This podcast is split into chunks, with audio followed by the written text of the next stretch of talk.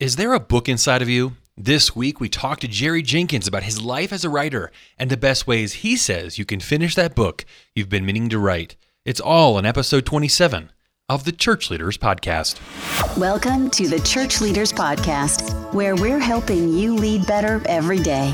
And now, here's your host, podcasting from scenic Colorado Springs, Colorado, Andrew Hess. Thanks for tuning in to episode 27 of the Church Leaders Podcast. This week, our guest is writer Jerry Jenkins. With 186 books in print, over 70 million copies sold, and 21 New York Times bestsellers, you'll want to hear how Jerry meets his writing deadlines and the best way he says busy leaders can find time for writing. And now, here's our conversation with Jerry Jenkins. Well, Jerry Jenkins, it is such a treat to have you uh, here with us on the Church Leaders Podcast. Jerry, you've had such an amazing career uh, 21 New York Times bestsellers, 186 books in print, and over 70 million copies sold. Take us back as we begin to when you got started. Like, when was it that you first knew that you wanted to be a writer? Well, it was when I realized I wasn't going to be a big league baseball player. I think, and, and uh, that came as a teenager. I was uh, I was a baseball freak, like a lot of kids are. You know, little league and then high school ball and everything. But uh, I got hurt playing baseball in high school, and uh, it took that to make me realize that even though I'd been raised in the church and, and was a Christian kid and everything, that I had really let sports become, you know, the throne of my life. And uh, uh, immediately went into sports writing to kind of stay close to the sports scene and to get into the games free.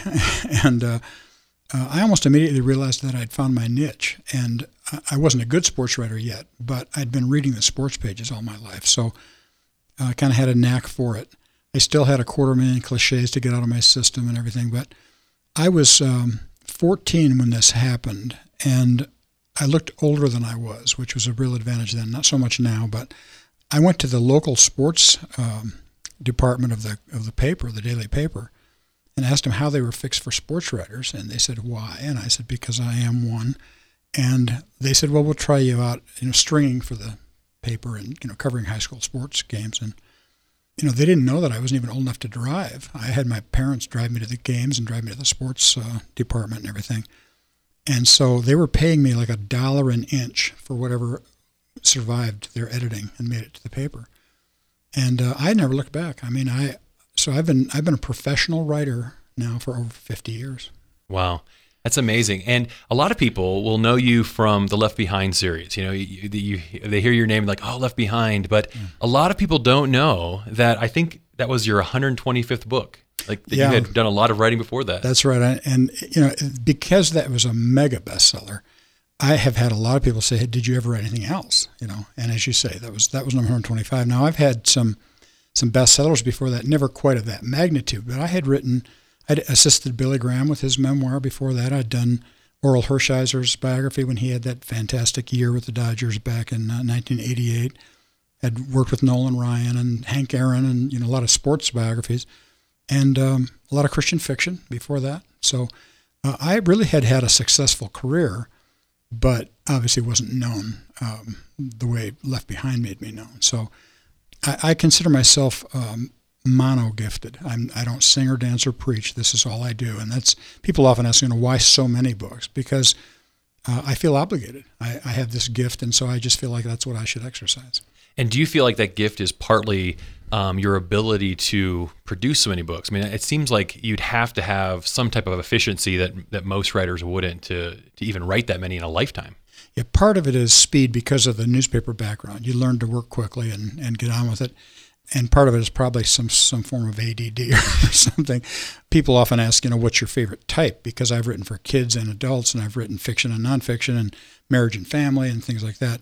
And my favorite is always whatever I'm not doing at the time. If I'm if I'm writing a, a biblical fiction uh, piece, then my favorite is a sports biography. If I'm writing a sports biography, then my favorite is some kind of fiction or whatever. It's, it's whatever's next. And so I'm I, I like to be challenged. I like the variety, and, and it's just fun to always have something to do. Now, and as you look back to the Left Behind series, are there any things that, like, you know, this many years later, that you would tweak or change? Any, any you know, anything that comes to mind? Well, yeah, that's sort of the ironic thing is that I, I teach writers now, and the one thing I teach is to not be heavy-handed in, in foreshadowing uh, make it obvious where you're going. And I have one big clunky bit of foreshadowing in the very first chapter of the first book in that series, where the main character is, you know, I'm setting up the, the scenario, and he's daydreaming about this new potential affair he's going to have, and he's upset with his wife because all she can talk about is the rapture and and her new, you know, faith and everything. Well, obviously what's going to happen is the rapture and and yet that one book is the single most uh, successful book I've ever had it's you know pushing 9 million copies right now and in the series over 60 million and uh, so it's hard to, to argue and say go back and say you change that that one clunky piece but um, but that is one that I probably would change it was just a little bit too obvious but um, but it worked mm-hmm. I think uh, you know as you kind of look at uh, pastoral ministry today, and, and uh, our audience is mostly pastors. There's a lot of talk about how we tell the story of the gospel, mm-hmm. how we communicate uh, in our sermons, and how we do our ministry. Um, how do you think pastors can improve um, the way they communicate as storytellers? You know, I think it's a crucial thing. I think people do um, respond to story, and uh, and really, when you look at the Bible, that's what communicated to people even back then. Jesus told stories. In fact, uh, people often say, well, I don't read fiction, I only read the truth. Well, Jesus told stories, and those were clearly fictitious stories. The parables were clearly fictitious, and yet they told truth with a capital T. You know, anytime somebody says there once was a man, people stop and listen. What happened to him? What did he do? What was the problem? What was the quest? What was the challenge? So I, I always say if you if you need an example or need a model, you can't do better than Jesus. I mean, you know that that trumps everything. So if, if storytelling was good enough for him, it's good enough for me. And when people look at successful churches, and I realize that just having a big church or a lot of numbers is not necessarily the you know doesn't mean it's the best, but something's working. People are drawn to it. Sometimes it's just personality, and when that happens, it eventually crumbles and doesn't work. But when a church has been there a long time and is ministering and reaching you know a lot of people and and uh, and all kinds of people, reaching the poor and reaching the lost and reaching the needy, and also ministering to the up and outer as well as the down and outer. Um, it's more than just a personality. What's happening? Uh, it's because the pastor and the leadership has learned how to communicate, and that means they're telling the story in an engaging way. Mm. And and and so rather than communicating with you know, 3.1 billion people are suffering from this or that. They pick out the one person and they tell that story. I think of great writers, great newspaper writers, columnists. Uh, some will go to a, a, country like Haiti when they had the earthquakes, uh, and they'll they'll tell all the statistics and cover it, and they they're going for that Pulitzer Prize where they, you know, have have got all the statistics, and then you get a guy like Rick Bragg from the New York Times will go in there and and interview a person who's sitting alone and he just gets the story. He's lost his family, he's lost his home, he's lost everything. And you get to know that person, and it tells you the whole story of that country and what happened without statistics and boring, you know, boring me with all the detail. That's story. And that's why I think uh, people who share their faith, they, you know, you can argue theology and doctrine till you're blue in the face. And that stuff's interesting. It's fascinating to me. I'm not seminary trained, but I love that. I love to listen to people do that. But what reached me was when somebody said, Here's what happened to me. This is my story. Here's who I was. Here's how lost I was. Here's how far I was from being happy, from being forgiven, from being redeemed, from being hopeful. I was hopeless. And here's what happened to me. That's a story. And that reaches people. Mm-hmm. And, you know, writers who succeed reach the heart and they reach the soul. I mean, that story. So if a pastor wants to know what's the difference, why does this guy's church work? And we're not just talking about comparing because I want to be somebody, but I want to be effective. Learn to tell the story. Mm. And what are, like, if, you know, if you were, if there's a pastor who's listening and is like, man, what's the one thing I could do to, to improve my storytelling? I mean, is there something that, especially I think, you know, when you're, t- it's different to tell a story than to you know to write one. But what's what are some of those things that a pastor can do to just just instantly improve their storytelling? You know, it's not too much different to speak mm. it than to than to write it. But um, usually, it's the idea if you can can imagine narrowing it. Every time you narrow it, you make it more personal. Tell me a story that moves me, that reaches me.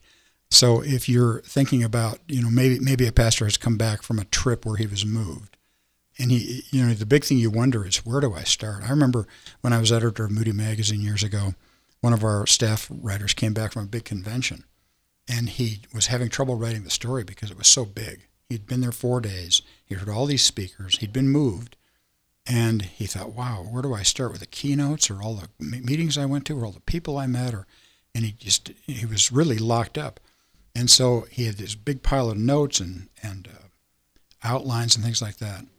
And he told me, he said, "I don't know where to start. I don't know where to go with this. I am having trouble outlining it." And I said, "All right, set all that stuff aside. Now you came, you were pretty excited. Why was that? You know, forget all that stuff. What was it?" And he just told it to me as a friend. And what he did was he narrowed it. And every time you narrow it, it gets better. And eventually, he told me his story. And he said, you know, when I went there, I was tired and I was wasn't really happy about having to leave my family and go. But what really reached me was the second night, and it wasn't one of the big name speakers. It was it was a story of a person, and he told me their story, what they had related. I said, "There's your story. Let's tell that story." Mm. And so that's my first bit of counsel is to narrow it and make it personal and, and get it down to people. People want to know about people. Also, anytime there's conflict in a story, that moves it. When, when I talk to fiction writers, especially, they talk about they're writing along in their, their novel, and all of a sudden they lose interest. And I always say, if the writer loses interest, the reader will lose interest 10 times as much. If you're moved, your reader will cry. If you're bored, your reader's asleep. You know, so multiply it. Well, if you lose interest in your story, almost 100% it's because the, there's no conflict. You've got characters speaking to each other and everything is nice. They're having a nice meal. It's a nice day. They're happy to be together. That's nice in real life. I, I don't like conflict in real life. I'm happy to go out with my wife and have a nice meal and say that it's a nice night. And if I wrote to you about that, you go, oh, that's great, but I have things to do. Mm. but if I told you that we all of a sudden had an argument, I said something nice and she responded with a cold stare, or snapped back, you go, why? What happened? What was the, you know, that's more interesting. Conflict is interesting. That's what keeps us turning the pages. So narrow the story, make it personal, reach the heart, and, and find out where the conflict is. A lot of the people that are in our audience um, are really busy people. And I think a lot of them probably have at some point in their life thought, I mean, there's a story inside of me or there's a book inside of me that I would love to write. But they've just kind of set it on the shelf, like, I'll just never have time to do that. Like, maybe I'll do that when I'm retired how do busy leaders make time to you know to write the book they've been wanting to you know they're right that they, that they don't have time. And it also honors writers when they say that. So often i have people tell me i'd write a book too if i just had the time as if that's all they need is time. I've had people say i had a, a counselor one time tell me he would write a book if he had time. I said that's interesting because i'd like to counsel if i had the time. And he said oh i didn't know you were trained for that. So apparently I need to be trained for his work, but he doesn't need to be trained for mine. And it'd be the same if I said I'd, I'd love to preach a great sermon if I just had the time. If I just had time to write a sermon. That's an insult to a pastor. You need to be called and trained and you know there there are things that need to be learned before you can do that. But there are a lot of writers out there who could help you write a book. And the one caveat I would would add is that there are pastors who've learned that they have a lot of great material they don't have time to write books because, for one thing, we've turned successful pastors into CEOs and administrators. And it may be doing them a disservice, but that's real life and that's not going to change likely. So they probably don't have time to write books. They can't get away for four months or so and hole up in a cabin somewhere and, and really give it the time it deserves. But it is their material, and they they need to have full veto power over every word and, and make sure it's what they want. That only takes a week or so once somebody else has really done the organizing and, and writing it. So find a writer and give them your outline and all your material and let them do it. But the caveat that I, I add is let them share that byline. Let it be an as told to or a with or an and. Nobody's going to think you didn't do the work or that isn't your material or and, and most people ignore that anyway. But too many people are putting their name on a book that somebody else has done the work. And then that writer doesn't get any credit. They might may have even been paid handsomely, but they need it for their resume, for their work, for their livelihood in the future. And it's a little bit of deception. I don't think anybody means to. It's a ghostwriting, and, and some people are happy to do it. Some writers are happy to do it. They say, I just do it for the money. I don't need my name on it. I encourage writers to put your name on it. It's fair, it's ethical, it's the right thing to do. So you got a freebie there. One was get somebody to help you write the book if you if you want to, and give them some credit. Doesn't have to be the same size, type, but just get it on the cover, as told to John Smith, whoever it is. Uh, it helps them, doesn't hurt you, and your material material is out there. It seems like that uh, in your career, you've kind of, um, in the last several years, shifted into focusing on mentoring up and coming writers, young writers. And why did you have a desire to start working with developing writers? You know, it, I've really done that longer than people know. It's only become more known because I've become more known. I've done that for many years. I've often always taught at writers' conferences. But when I was a teenager, I had a, a favorite writer. His name was Jim Hefley and he taught writing, and he also wrote. Um, I don't know if he wrote much fiction, but he wrote a lot of the as told to autobiographies of athletes too. So I read those, and I noticed that his name was on a lot of them. Then I found out he lived in the Chicago suburbs, not far from where I lived, and so uh, my Youth for Christ director knew him, and so I wangled an uh, introduction. And I was so impressed as a 15 or 16 year old that he didn't just brush me off with an autograph and good luck to you when he found out I wanted to be a writer, he let me visit his office and look at his bookshelf and tell me why he had all these books and and told me how he worked, spent time and, and gave me some advice and told me I could call him anytime or write to him and he'd answer. It really impressed me. And I remember thinking, if I ever make it in this business, I want to be like that as far as helping people and you know passing it forward. I had no idea that I would ever be really successful. I actually determined that I would answer every letter I, I got. That has become very difficult. When you have a series that sells in the tens of millions, you get hundreds of thousands of letters. And I didn't know anything about email back then. Nobody did. But, you know, I've maintained that. Now, I, say, I have some boilerplate paragraphs that I'll paste in and stuff. But I do personal introductions and, and finishes so that people know that it, I'm, I'm really talking to them. And I'll mention something about their note. They tell me about their dog or their husband or their you know some their kid in the military or whatever. I don't know how many I've answered, but it's all of them. And then helping writers, I just said, share the wealth. You know, why not pass it along and help people? I've had people say, why would you share your secrets? Why would you teach writers when you know you're in essence uh, inventing competition for yourself? This isn't competition. There's plenty of pie for everybody. It's not like if I give somebody some, there's less for me. I haven't found that true. The more you give, the more you get, and uh, it's been so gratifying. So for years, I owned the Christian Writers Guild, and now uh, it's just called the Jerry Jenkins Writers Guild, and I do it all online at jerryjenkins.com. And I have webinars and blogging, uh, you know, frequently, and uh, conferences and all kinds of things that people can get. Most of it free. So people want to learn or just pick up tips for writing. That's all there. Yeah. And as you work with those young up and coming writers, what are some of the common mistakes that uh, first time writers seem to make? Well, the biggest one is that people think they want to start their career with a book, and that becomes easier to do nowadays because you can, you know, you, there are places that will publish anything you want almost for free, and plenty of them that'll do it for money. If you send them a check, they'll, you know, it's not really publishing; it's being printed, and they'll do it without editing or proofreading, and it looks like it. And there are other places that will do all that stuff for you for a certain amount of money too. But you need to learn how to write first. And so I always tell people don't start with a book, finish with a book a book is where you arrive, not where you start. Before I published my first book, I had written for newspapers and magazines and, and started small. And I wrote for free markets where you write for your church newsletter and for you know local papers and things which are almost free. And then you grow to denominational magazines and Sunday school papers and learn the craft and hone your skills and polish your, your work. And nowadays you, you could be blogging and writing online and that type of thing, but learn the craft. And people don't want to do that and most of them don't want to learn. They skip the stage of learning and growing because why not just write my book and somebody will, I can put it online. I can, you know, have it self-published. Uh, the problem is it looks like it, and as so many people are doing that, there's more competition than ever.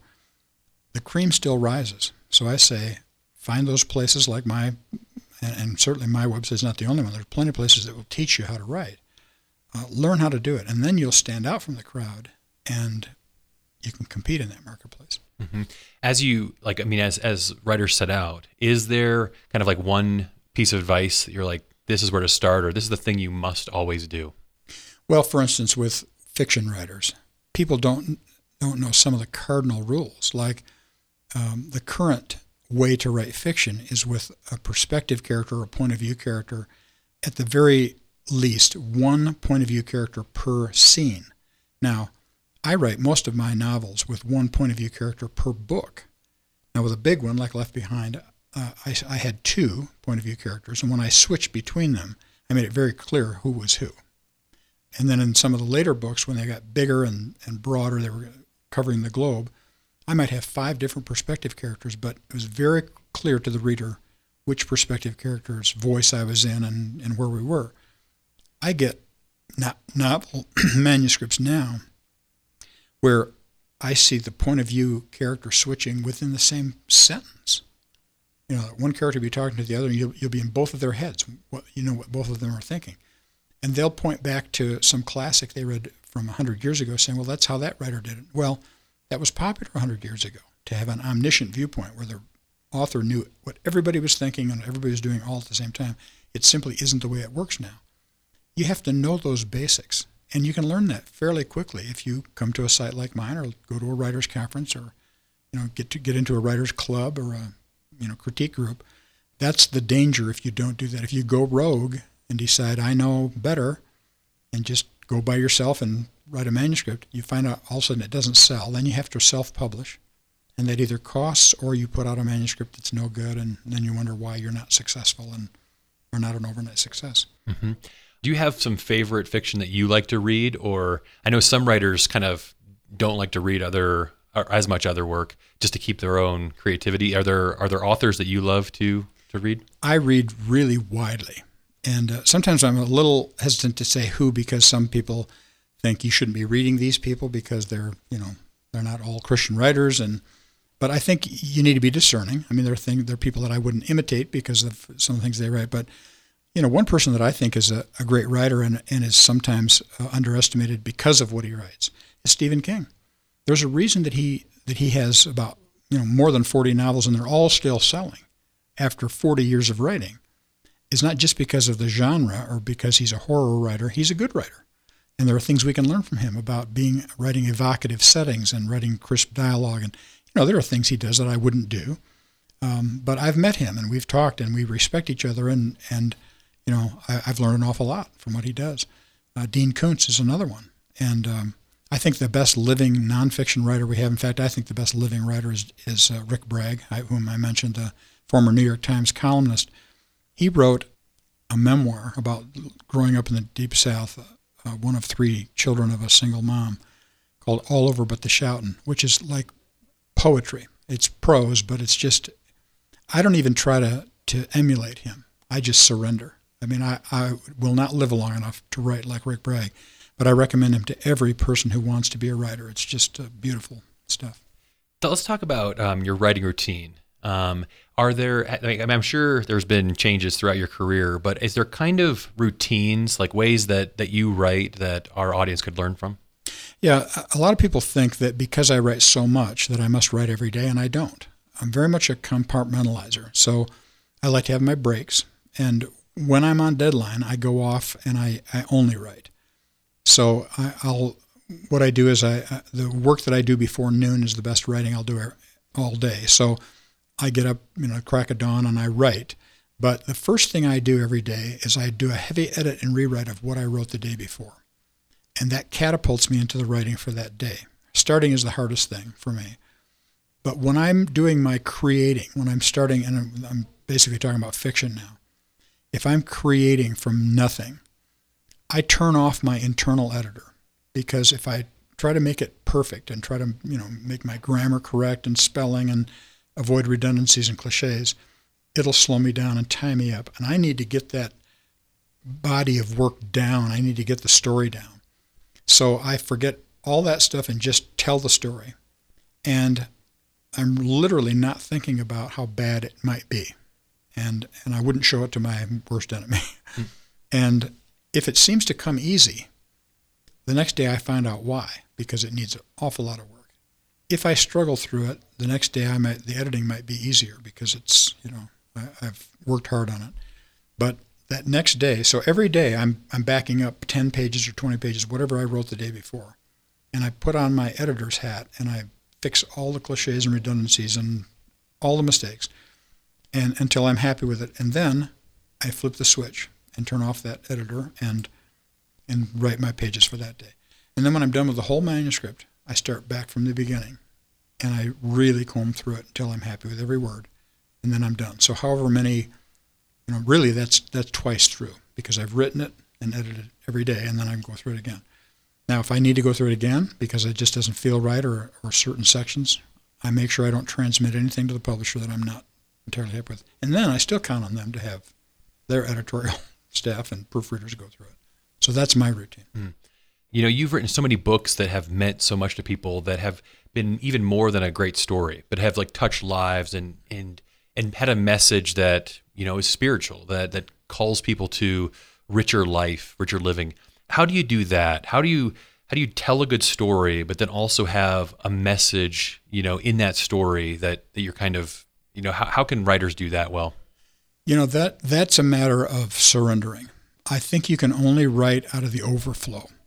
And um, that's an interesting dynamic because I travel so much. We, we travel about 50% of the time. And that's a handicap for a writer because you need to be, you need to have a private life and a devotional life. And I remember going to the pastor of the church we we attend right now, and I told him we were thinking about coming to the church, and you know you don't want to be a celebrity in your church, and you don't you know it's nice to be known and recognized and everything and appreciated, but I said you know what happens when I come to a church is that people tend to first get excited about that and and I said that's fine, but I don't want to be enlisted right away to be a Sunday school teacher or on the board or even in the choir and all that stuff that, you know, someday I'd love to do. I really would. And, and in days past when I had a family and settled into a church, I did and wasn't traveling as much. But I need a place where I can just come and do nothing but sit and drink in. Because otherwise I'm you know, I'm only coming once or twice a month as a rule. That's a big month for me. otherwise I'm out speaking or interviewing or working and I can be depleted. When I come here, I'm I'm coming as an empty slate, you know. And so basically what I was saying was I'd love to come, but can I come and, and not be considered a reprobate if I don't do anything? And he said, Yes, I'll I'll let that happen, you know. So I need to do that. And then I can write books where I've got something in the tank that can come out. Otherwise you feel like you sit at the keyboard the same way, just emptied. You've given everything wherever you went to speak or you know minister. There's nothing worse than a writer who's supposed to be ministering. That's what we're really called to do. Who's working on an empty tank? Because then you, you you start faking it. You know the right words to say and to write, but if you're not feeling it, it shows, and I think the reader can tell too. So tell us about, um, you know, you've been doing a lot of work with your website, encouraging writers, helping writers. How can people um, be a part of that and and learn from you? Yeah, if they just visit jerryjenkins.com, there's an awful lot of free stuff there, the blogs and, and webinars and that type of thing. And uh, we're, we're moving toward a setup where they can actually subscribe, you know, and, be, and become you know, regular sort of members of the guild. And even if they don't want to, it's going to be very reasonable, you know, reasonable monthly cost and that type of thing. But they, you know, nobody's obligated to do that. I'll still have free stuff there all the time. So um, just check in. I've got free downloads and, and things they can plug into, always available. Great. Well, Jerry, thank you so much for being with us on the podcast and such it's just a fascinating life and uh, so many great books. Uh, I mean, the list goes on and on. And are you still kind of thinking about about your next book even now? I am. I'm getting ready to go in the cave and, and finish my next one that uh, will be out early in 2016. Great. Do you, do you have a title you can tell us? Or it's the Valley of the Dry Bones. So it's a contemporary based on the prophecies, obviously, of Ezekiel. Oh wow! Well, we'll look forward to to catching that. So thanks so much for being with us. My pleasure. Thank you. Well, thanks again to Jerry Jenkins for joining us this week as our guest on the Church Leaders Podcast. If you enjoyed this episode, please take a few minutes to subscribe, rate, and review us in iTunes, and consider sending this episode to someone you know who may be blessed by its message. Make sure also to download the show notes for this episode at churchleaders.com forward slash podcast. And in the show notes, you'll find resources mentioned in the show and link to some of Jerry's top content on churchleaders.com. Thanks for listening, and we'll see you again next week. You've been listening to the Church Leaders Podcast For articles, videos, and free resources that will help you lead better every day, visit our website, churchleaders.com. Thanks for listening.